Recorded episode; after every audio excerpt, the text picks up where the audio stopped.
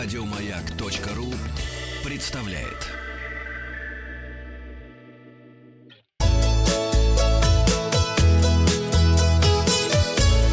Роза ветров. С вами Павел Картаев, передача для любителей путешествовать. Вчера мы узнали историю о том, как восьмилетний кролик Коко со своей хозяйкой путешествовал бизнес-классом за 100 долларов.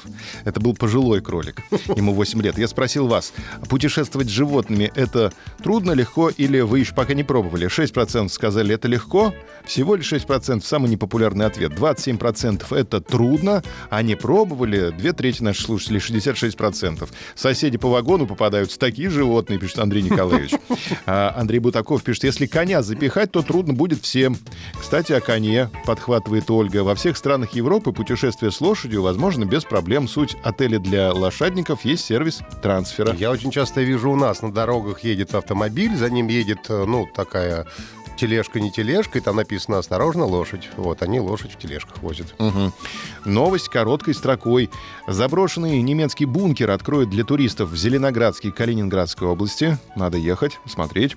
Арктическую этнодеревню построят к 2020 году на Чукотке для привлечения туристов. Можно сейчас пешком выходить, и как раз через два года будешь на Чукотке к открытию этнодеревни.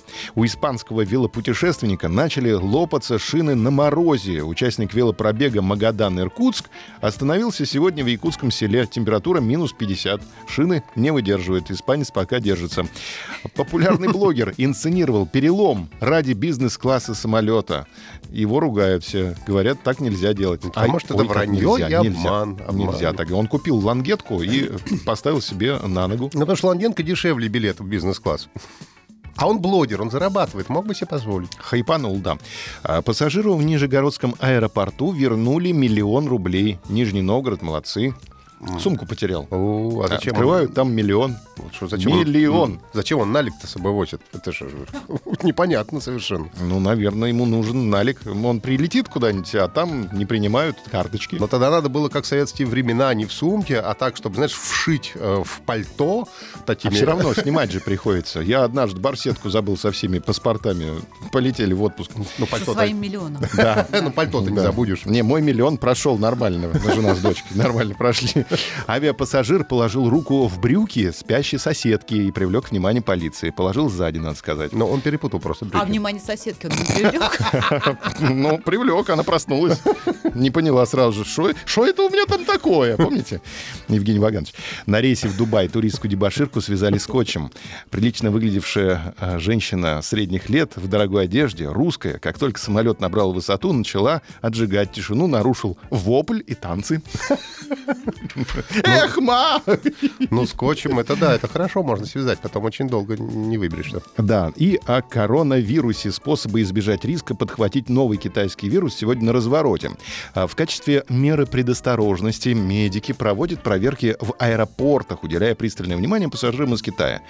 Если есть обеспокоенность, то послушайте. Э, Китайский Новый год на пороге, во время празднования которого ожидается многократное увеличение числа туристов, путешествующих из Поднебесной.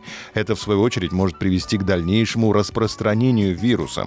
Итак, вашему вниманию несколько рекомендаций путешественникам, которые помогут снизить риск подхватить болезнь. В частности, им советуют во время перелета в самолете протирать дезинфицирующими салфетками собственное кресло и окружающие поверхности. Протер свое кресло, протри кресло соседа. Сосед такой, да ты что, совсем что? Ты что с моим креслом ты делаешь? Да. Что себе позволяешь? И, в штанах раз тоже протер, да? Да, Куда да, ты полез? А я протираю. Да, правильно. Важной мерой предосторожности также будет частое использование дезинфицирующих средств для рук на спиртовой основе. Неплохой идеей станет и ношение в закрытых помещениях маски, учитывая, что вирус может передаваться при кашле и чихании.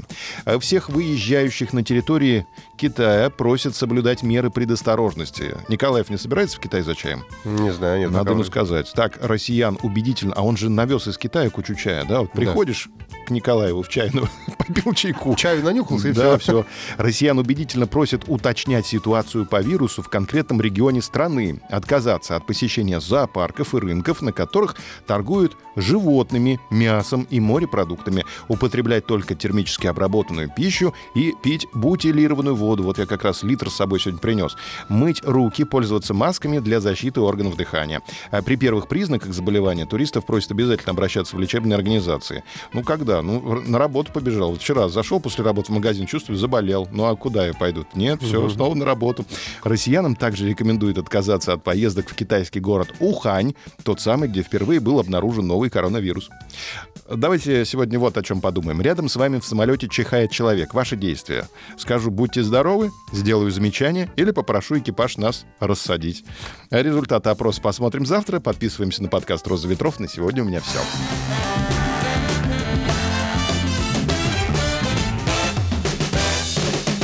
Вахтанг Махарадзе и Павел Картаев.